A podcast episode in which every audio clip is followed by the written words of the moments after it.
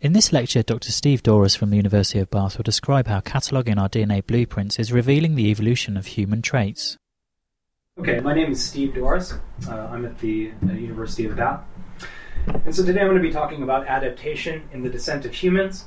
And uh, I'm going to start, as a starting point, I'm going to describe the Human Genome Project a bit and discuss how it's being used as a tool to understand human adaptation. So, uh, I'm an evolutionary geneticist. My background is in human genetics and in comparative primate genomics. And uh, so, I've, in constructing this talk, I've sort of tried to keep a happy medium between technical information, but also trying to make it accessible to everybody who's here. I'm certain there's some non scientists here, and I'm certain there are a lot of people who aren't biologists. But just bear with me. At times, I'm going to either go into too much detail or not enough. But uh, hopefully, at the end, we'll, we'll strike a, a happy balance. so, as an evolutionary geneticist, uh, we are particularly interested in understanding evolution at the genotypic level.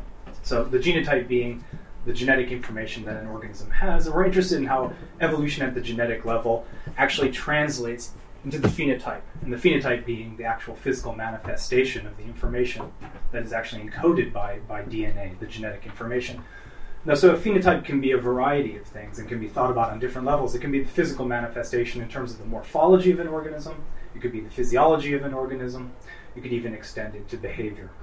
So, but obviously, as an evolutionary geneticist, we are interested in the human genotype, but it's impossible to study the human genotype per se in an evolutionary perspective without having something to compare it to.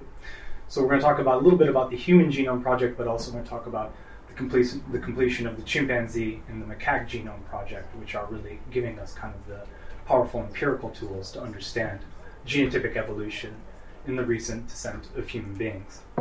So, so first, a little bit about the Human Genome Project.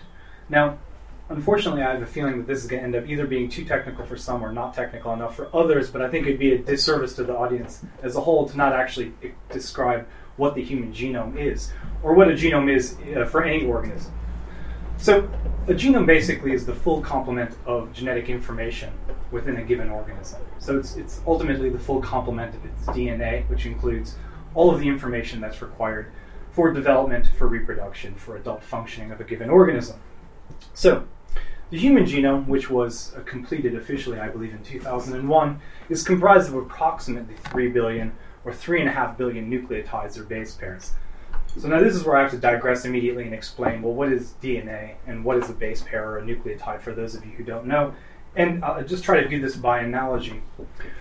So if there are 3 billion nucleotides, imagine that, uh, uh, that basically each human chromosome is nothing more than a long chain made up of links that are all identical. But attached to each of those links is additional information, a different a, additional chemical structure and there can be one of four chemical structures attached to each link in a given chain. So effectively, each chromosome in the human genome is just one linear chain with one of four different types of chemical additions to it, which effectively encode the information that's necessary for a given organism. So, um, within this, uh, within the human genome, there are approximately 25,000 genes. Genes. That's a number. The number of genes is, is just an estimate, and it's being refined based on empirical information all the time. And actually, the number is actually decreasing as, as the genome is studied uh, more intensively. So, to put that in perspective, uh, the human genome is, is a very powerful tool, but it, it is primarily so because we have points of comparison to other mammalian organisms and to other non mammalian organisms. So, to date, uh, some of the notable mammalian genomes that are completed are the mouse, the rat, the dog, the cow, and the chimpanzee and the macaque. And obviously, the chimpanzee and the macaque are of great relevance in terms of understanding human, recent human evolution. So, in addition to those mammalian genomes that are already completed, there are currently about 43 mammalian genome projects ongoing. So, just to give you an idea of the amount of data that's actually being created, and that's just within mammalian taxa, and obviously there are many more genomes that have been completed in other organisms and that are ongoing right now. So another another uh, uh, stepping aside to just go over some basics. So what is a gene? If there are 25,000 genes in the human genome, well, what really is a gene? Well, in this diagram, you can see that the genome is comprised of a set of chromosomes. If you look at each individual chromosome, you can break it down once again into sort of a linear molecule.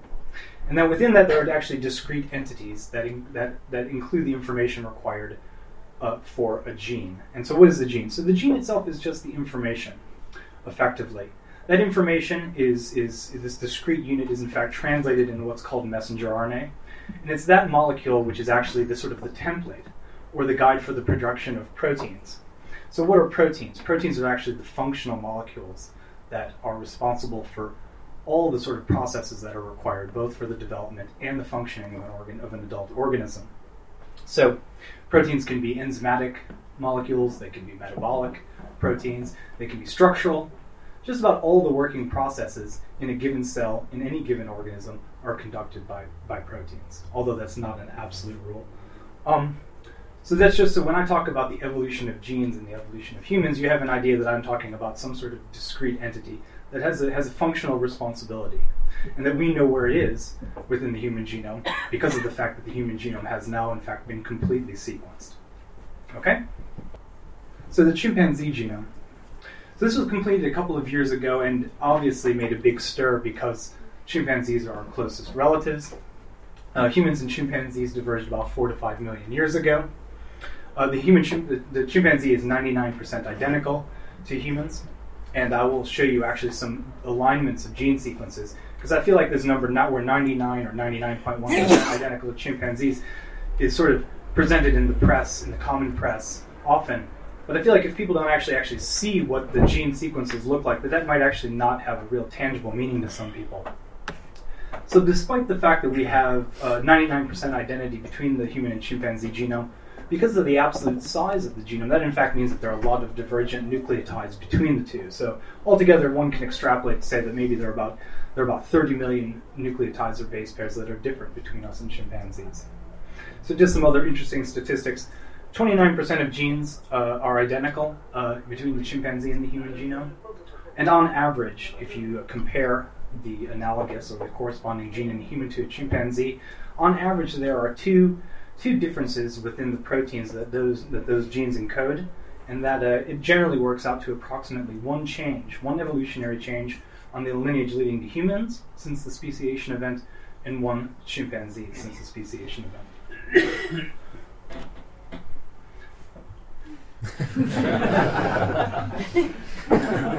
Sorry, this slide was actually supposed to precede the last one, but nonetheless, everybody knows that we're closely related to chimpanzees, but let me just put our relatives into slightly a, bigger picture. So, who are we related to? This is just an oversimplified version of the primate phylogeny.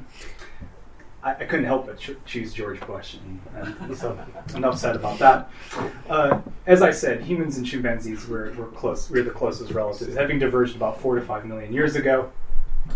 After that, gorillas are our next closest relatives, having diverged just slightly before that, approximately six million years ago. After that, you have uh, you have the orangutan, which diverged from uh, the remainder of the great apes, approximately 14 million years ago.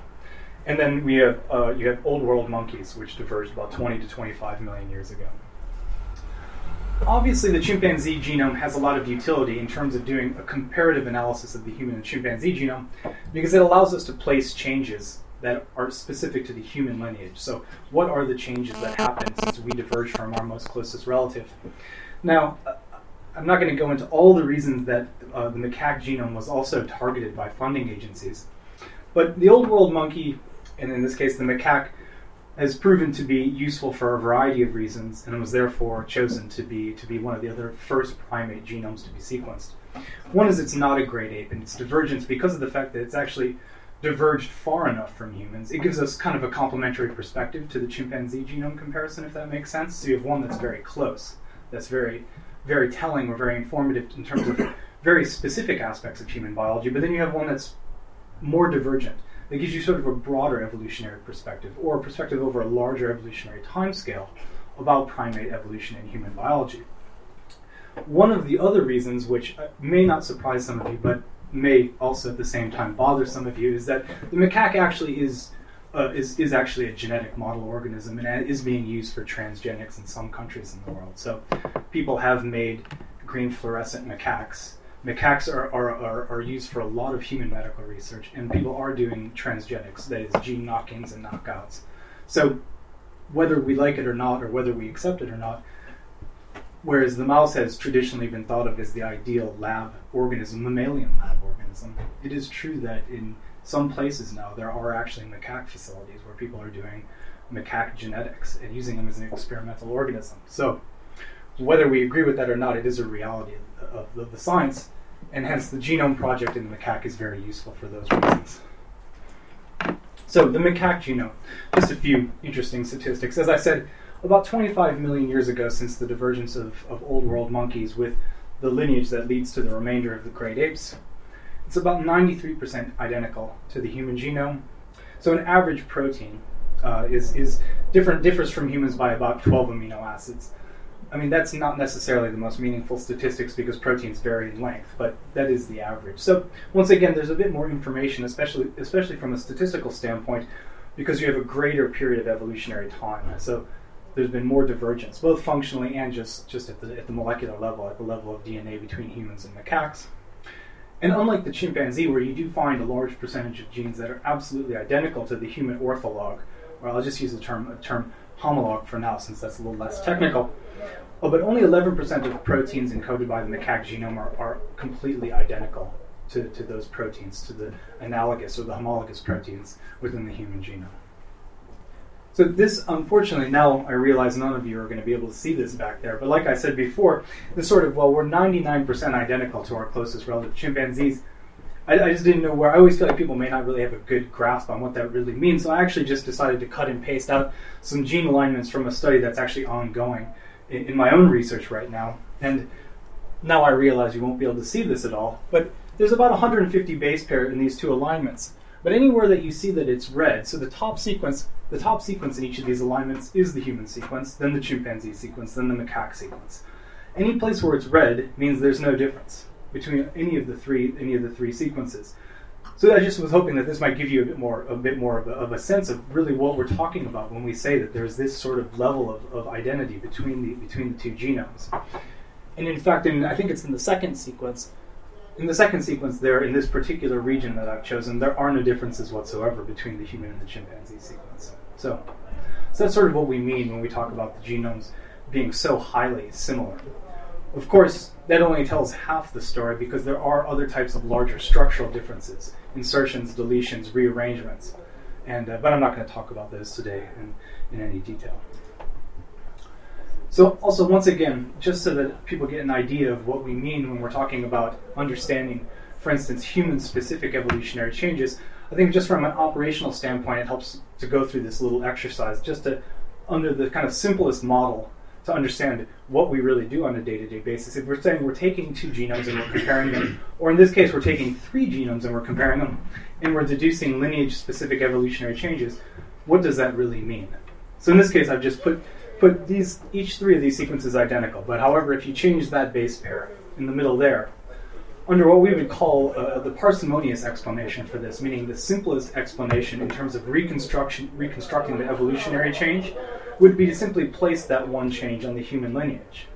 That invokes only, it only it only requires one change. You could come up with more complicated scenarios that would explain that divergence between the sequences, but this is the simplest explanation. So when we're saying comparing the, the, the, the genomes of these three taxa and saying what are changes that are specific to humans and therefore underlie human specific biological traits.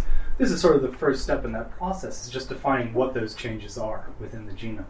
And similarly, the logic goes on. If there's a change in that sequence, the simplest explanation for that it was a lineage specific change on the chimpanzee lineage, and so forth. This case is not quite as simple because in reality it depends on what the outgroup sequence was if you had a fourth sequence. But you get the idea from an operational standpoint, what it means to say we're comparing, doing comparative genomics, and we're assigning evolutionary changes to specific primate lineage, lineages.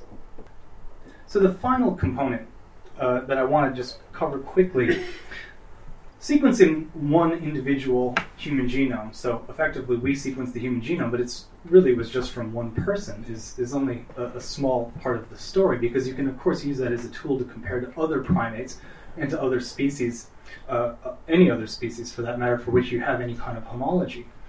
But uh, there's a lot of a lot of effort and resources right now being put into sequencing many human genomes across the world from worldwide populations.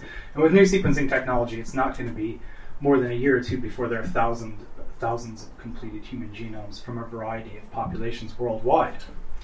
But a lot of a lot of the power in terms of understanding or inferring uh, the recent impact of selection during human evolution comes when one has human genetic variation information, and this is this is sort of why sequencing genomes or regions of the genomes from various populations is so useful.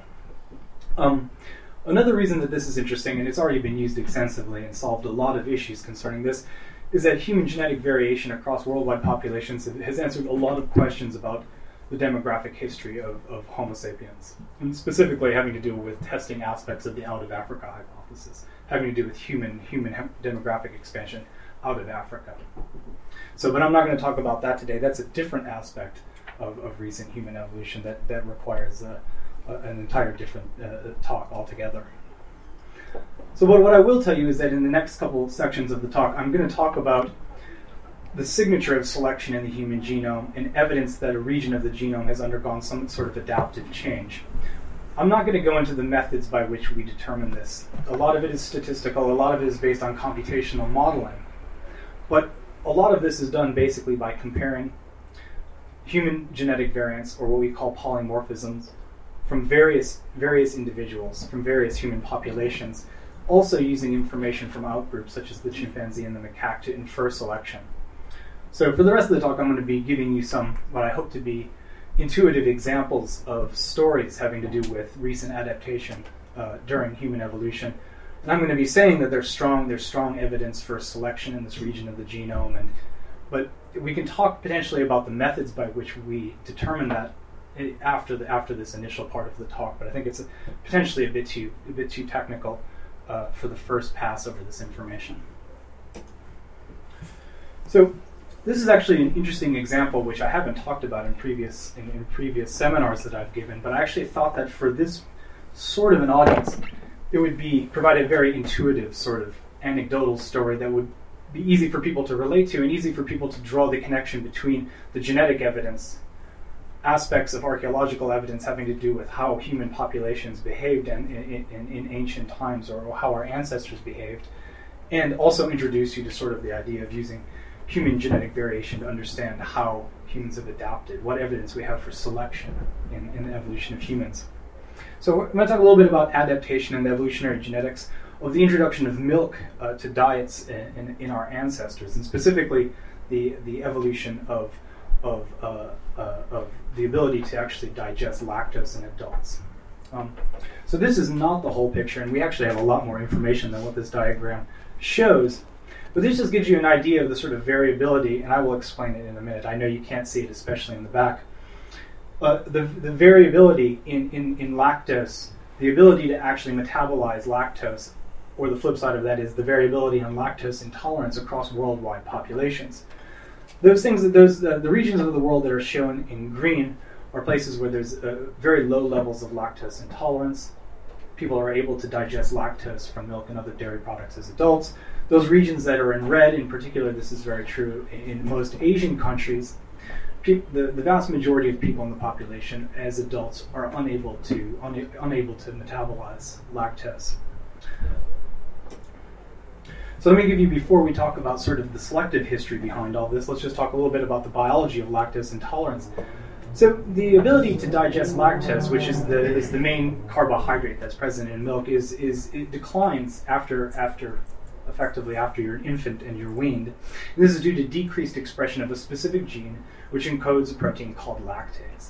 And it's lactase which actually is able to metabolize lactose into simpler sugars that you're actually able to digest and absorb in your, into your bloodstream very easily. So some individuals, and I guess actually most, a good, good number of us in this room, uh, uh, uh, probably maintain the ability to digest milk uh, because because we have this lactase gene expressed at high enough levels in adulthood. I'm certain most of us put cream or milk in our tea or coffee or have milk with our cereal in the morning. So this maybe none of us have given a lot of thought to the evolutionary significance of this sort of an evolutionary trait. And the fact is is that the vast majority of people who are descendants of populations which traditionally practiced cattle domestication and had cattle and dairy products as part of their diet do in fact have the ability to, to metabolize lactose. So the frequency of lactose persistence is quite high in Northern Europe. It declines sort of in a clinal way as you as you go across Europe to the to the east and to the south, and is very low in Asian and in some African populations. And we'll get back to, to recent findings having to do with very interesting differences amongst specific African populations with regard to this trait. So, so, talk a little bit about the frequency of the European lactase persistent genetic variant. There is, in fact, uh, one, one change at one, one particular base pair that is involved in, in the expression of lactase in adulthood in European populations. Uh, just to give a little bit of background, archaeological evidence uh, suggests that, that cattle domestication first occurred somewhere in the ballpark of, of 7 to 9,000 years ago, depending whether you're talking about Egypt or the, the rest of the Middle East. Um, this genetic variant, which is now prevalent or commonly prevalent at high frequencies across European populations, has been dated using a variety of genetic techniques. These are some of the techniques which I think we could talk about potentially in more detail after in, in the discussion section. But the age of this particular variant, which confers the ability for the lactase gene to be expressed at a high enough level, can be dated to approximately that time. And subsequent to that, has actually obviously persisted and spread to high frequencies across European populations as people populated, as modern, modern Europeans uh, moved, moved throughout Europe. There's also strong evidence for, for selection across this loci. So, population genetic evidence shows that this particular region of the genome has been uh, uh, influenced by selection.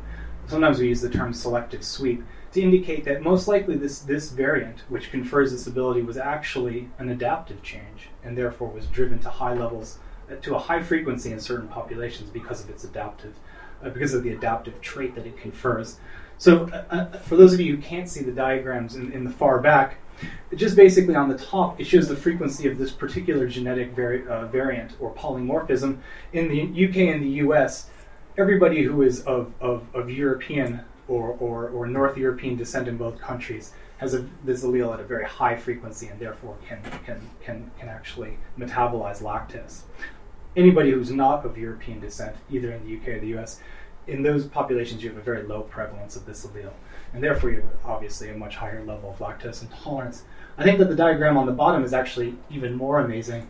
What it really does show is it shows this clinal clinal shift. So basically, it's it, it's just sorting a histogram from the highest level of, of, of, frequency of this variant to the lowest. But if you could actually see the names of the locations, it almost perfectly correlates with an access through Europe from, from the northwest to the southeast. And the implication being that obviously in, in, in, in, traditionally in northern Europe and northwestern parts of Europe, that dairy products, milk played a larger was was was an important nutritional requirement and played a larger part in people's diets, not just infants when they were when they were actually breastfeeding, but in adults. So now the story gets a little bit more interesting, and there's been some very interesting studies that have come out in the last year or two concerning sort of similar stories having to do with Africa and, and recent evolutionary aspects of, of, of lactase persistence. So the situation in Africa is slightly more complicated because the fact is is that, that cattle domestication and, and pastoral, pastoralism didn't actually spread to sub-Saharan Africa until more recently. Estimates are about 4,500 years ago to, to northern Kenya and somewhere the, in the ballpark of 3,000 years ago to, to regions further south in sub-Saharan Africa. So obviously the actual presence of, of, of milk in, in adult diets, the actual availability of it is a much more much more recent thing during uh, during the evolution of humans in Africa.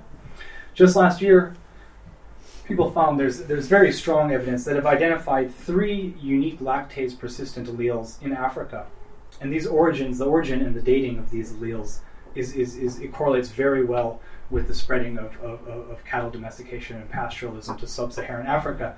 But, what's particularly interesting about this is that these variants that confer lactase persistence, that confer expression of lactase in adults to an adequate level to actually metabolize lactose in the diet, they're not the same places the, as the European variant. These are completely independent. They, they influence the gene in the same way. But in African populations, there are actually three different variants, and none of them correspond to the European. And this is what we call a case of convergent evolution, where effectively you've had an evolutionary solution or the evolution of a given trait under selection but it's happened independently in different lineages, in different populations, at different times, in different places. So it, it's, a, it, it's a wonderful example of evolution finding a solution, albeit finding the solution using the same gene, but finding the solution through an actual slightly different mechanism in terms of conferring this lactase persistence uh, trait. So once again, there's strong genetic evidence for selection uh, on these variants, and uh, and and it's hypothesized that there's two things to, to, discuss here is that the signature for selection is actually much more intense than it is in European populations based on using using uh, information from from human genetic variation screens. One reason for that is because at least the origination in the sweeping or the the, the, the increase uh, the selective increase of these alleles in these populations it happened more recently or at least that's that's our that's our current understanding. So therefore, the signature of these selective events is, is inherently going to be stronger than, than an event that happened further in the past. So you can imagine that it's left some sort of signature on the genome that slowly breaks down over time, but it's more, so it's more apparent, and that may just be because it, it was a more recent event. It's also hypothesized that in Africa that that that, that milk played it sort of had a double uh, uh, played two roles in terms of, of, of, being beneficial. It wasn't simply as a, as a nutritional requirement, but also played an incredibly important role as, as a source of water in arid environments during during human evolution in Africa. Uh, of course, whether that's the case or not, it is somewhat speculative, but it, it certainly certainly is a, is a is a nice story, and I think a good example to get your head around in terms of understanding ways in which we think about human adaptation during during and, and also in this case, in this particular case understanding unique adaptations to specific human populations during human evolution. So as I said before, this is a very rare documented case of convergent evolution. So it's independent adaptive evolutionary events effectively solving the same problem but in slightly different ways and in, in, in, different populations. And for those of you who can't see the diagram, it basically, well, you can't see it at all, even up here. effectively, you have a series of bars that are very tall, and that's the allele, uh, one of these African allele variants that, that results in lactase expression in, in adults. All of the very all of their very high bars are from populations that, that have traditionally depended on cattle and milk all the very all the populations where the allele frequency is very low are those that most of most of whom were were hunter gatherer populations who didn't actually didn't actually keep cattle uh, domestically. So so I, I, think this is a good example. Uh, there's lots of examples now coming out in terms of understanding human evolution, but this one this one is is fairly straightforward and it sort of fits it fits a nice it's sort of a, it's intuitive and it, it, sort of makes a nice anecdotal story to, to think about human evolution working in this way. But it does bring us to something that's more serious that is probably going to be uh, worth some um, time in the discussion after I finish talking. Well, natural selection adaptation, but what does that have to do with contemporary human disease?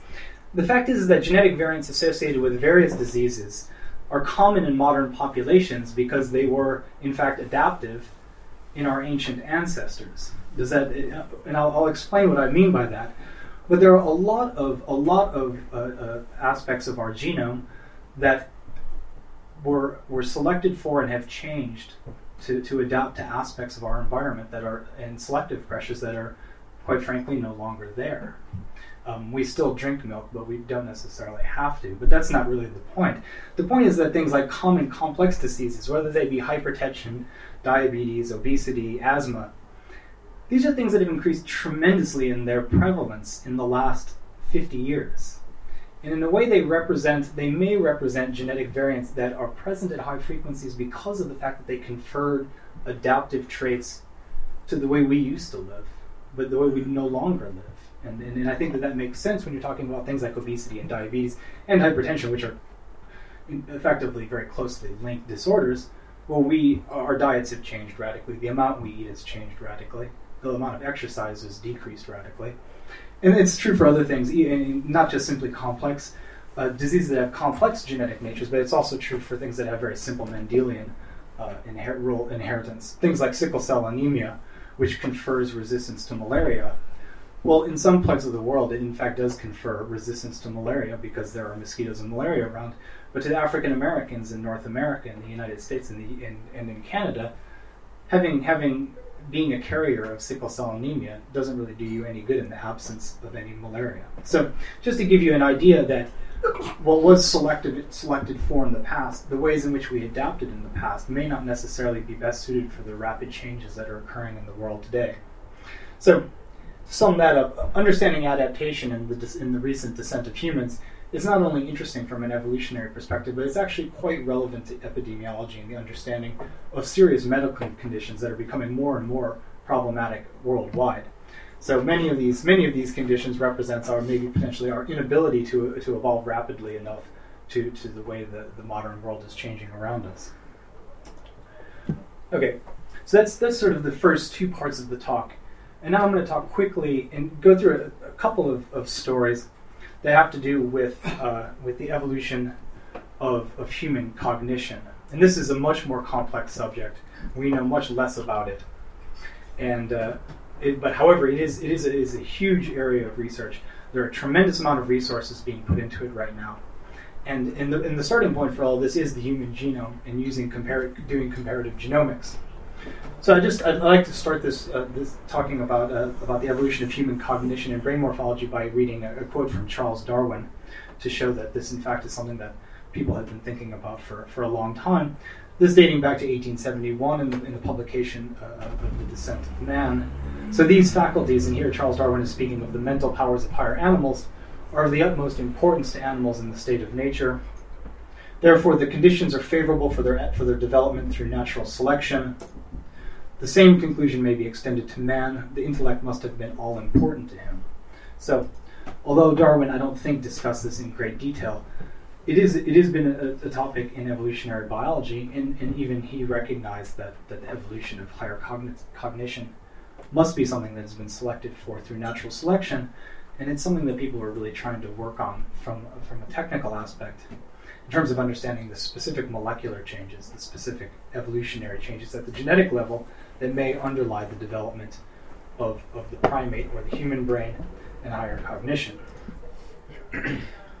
so, just to quickly to go over some humanness traits, these are not necessarily restricted to humans alone, but they're things that are, are obviously uh, uh important uh, biological traits for humans.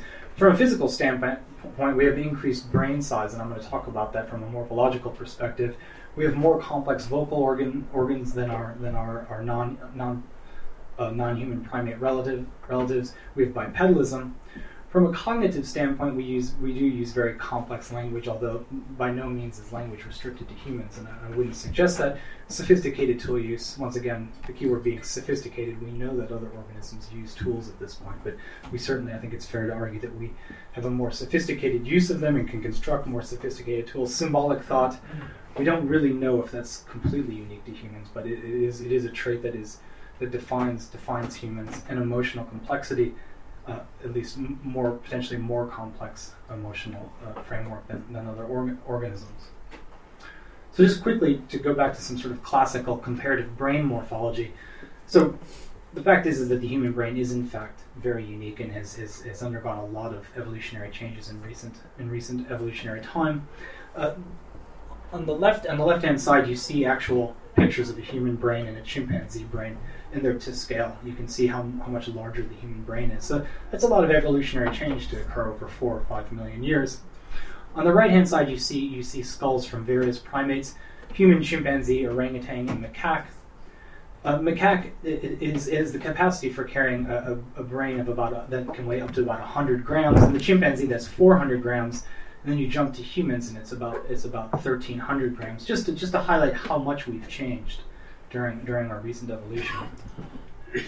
Another way of, of, of another uh, metric uh, by which we can measure brain uh, brain size or brain complexity is to look at, at, at, neocortex surface area and scale it to body size.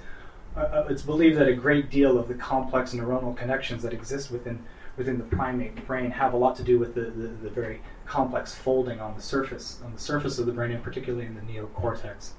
So as you can see, the mouse and the rat have comparable levels of neocortex surface area when scaled to body size. That jumps by about a factor of three when you look at the macaque, but then again, it jumps by over a factor of three in humans. So, just another way in which we can look at the complexity of the human brain, and, and it begs to ask the question how did this, from an evolutionary developmental standpoint, how did it come about?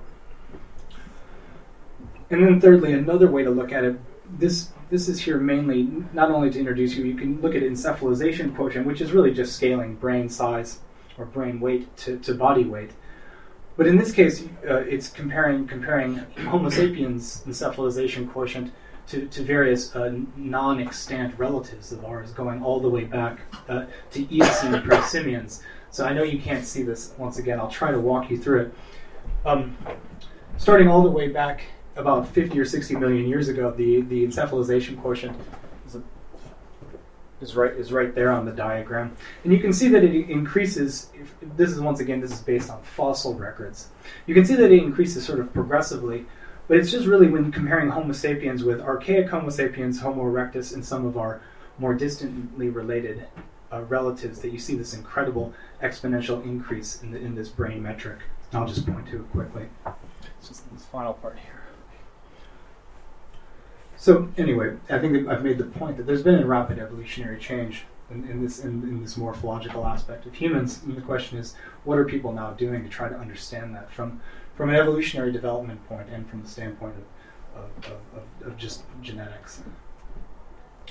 So one thing people are doing are is scanning the human genome for genes that we know that influence developmental parameters having to do with brain development and to try to identify signatures of positive selection in those genes.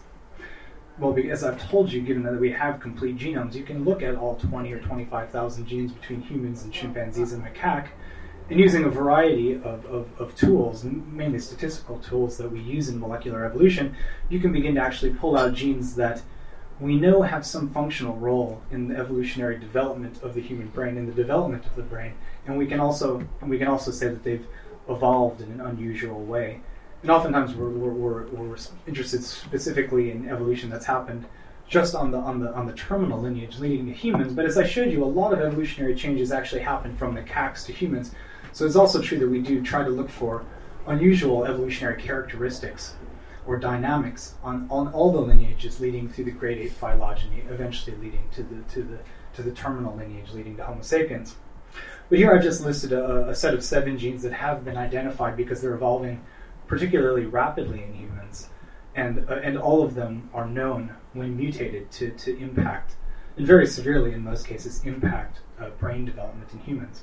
So I'll just go through a few of them uh, quickly. Um, ASPM and the first two, ASPM and microcephalin, both when mutated in humans, lead to microcephaly, which is effectively the development of an undersized brain.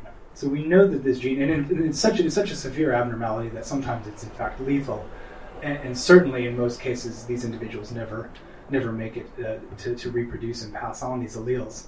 So these genes are evolving rapidly, and we also know that when mutated, they they they are altered in such a way that the human brain doesn't develop to, to, to the proper size that it's supposed to.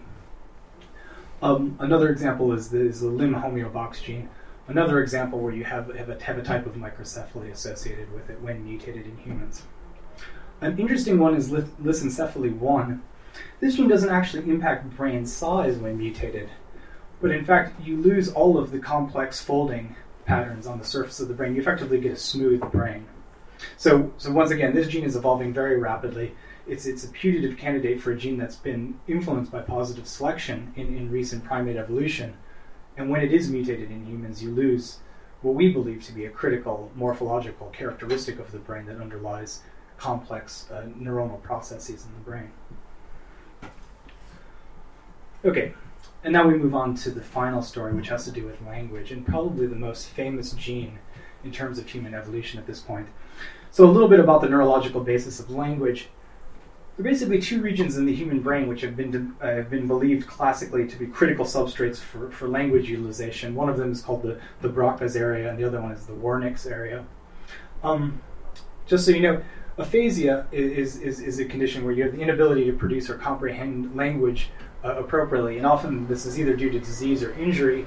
And specifically, aphasia occurs when you have damage to either of these key language substrates within the brain. Um, the story is not quite as simple as that. We still know that these are critical kind of substrates for, for language utilization, but contemporary research actually indicates that these are just part of a lot much more uh, complicated and larger complex. But nonetheless, uh, they're critical regions of the brain in terms of, of, of language utilization and comprehension in humans. So now we move on to the gene that's been dubbed the language gene. You could probably see that coming. FOXP2. FOXP2, I won't really go into exactly what it does from a molecular standpoint. It's not really necessary uh, in, in, terms of conveying this story. But FOXP2 mutations result in, in, an autosomal dominant communication disorder. It's a type of dyspraxia. It, it, it's, a, it's, a, it's a really interesting phenotype because it involves problems with speech articulation, but it really actually is more of a deficit in many aspects of language and grammar utilization. So people who have mutations in the FOXP2 gene, they will have varied levels of intelligence. So individuals, very, intelligence will vary amongst affected individuals, but they all have, have very similar types of impairment in the comprehension and utilization of language. But this isn't a mechanical obstruction or obstacle to utilization of language. It has nothing to do with vocalizing per se or using your, your mouth or, or, or, your, or your vocal cords correctly. But it really has to do, uh, it, it really has to do with something much more complex because it influences writing, not only speech, but it also affects comprehension expression. So this is something to do with the way the brain is processing information in language. It's not simply a, a, a, a mechanical issue having to do with how one actually creates words, and it doesn't have to do with how one comprehends them in terms of auditory signals. It has to do with how one's processing the information. Uh, on the bottom right hand side, once again, which you won't be able to see, is an example of, of, of, of a sort of a, a, verbal repetition experiment they do with unaffected and affected individuals. And when you do this repetition task with increasingly increasing numbers of syllables as the task becomes more and more complicated, people with FOXP2, FOXP2 mutations immediately are, un, are really effectively unable to, to complete the task. Um, on the top diagram, what you see, or you may not see, is a diagram of the gene. On the top are a variety of mutations that are in, in FOXP2 that have been clinically, uh, clinically determined, where individuals have issues with language utilization and comprehension. But once again, the interesting thing about FOXP2 is that it's evolved in very unusual ways during recent human evolution. So, FOXP2, so this is a little summary of its molecular evolution. And once again, I'm not going to get into the kind of the statistics behind how we determine that this is an unusual pattern of evolution. But FOXP2 is highly conserved throughout mammals and beyond. FOXP2 is actually shared across almost, uh, uh, uh, almost all eukaryotes. However, of the three nucleotide substitutions that change the FOXP2 protein in mammals, so if one looks at, in this particular diagram, we're looking at a variety of primate taxa, and we're looking at rodents, rodents as an outgroup. Of the three changes that actually impact the protein, the actual protein that the gene encodes for, two of the three of them have occurred specifically on the human lineage. And without, without going into any kind of complex statistics, that's unusual. It's unusual that a gene that has stayed the same for so long, which implies that it has a critical function, has undergone such radical changes specifically on the human lineage in the last four, four and a half million years. It's also true that if you examine human genetic variation in the genomic locale of the gene, sort of surrounding the gene, there's strong evidence for what we call a selective sweep, approximately in the ballpark of, let's say, 200,000 years ago. So that's a selective sweep.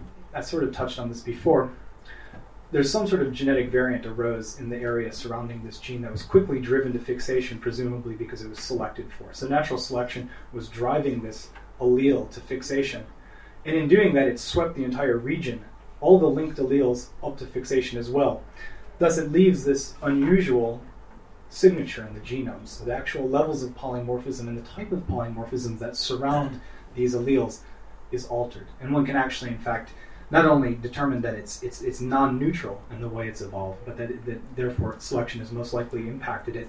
But you can use various types of models to actually try to date the timing of when that selective event occurred. So this is something that is uh, gives one a little bit uh, a, little bit more hard evidence of, of what's actually going on in, in, an individual who has a mutated FOXP2 gene. So individuals who have FOXP2 mutations have reduced gray matter uh, in, the frontal areas of the brain, but also in, in the Broca's area, this key language substrate. Um, on the left-hand side, you basically see an average, an, in, an, individual without FOXP2 mutations, just your average person who, who has no has no impairment whatsoever. And on the left, they're they're basically not doing any sort of task.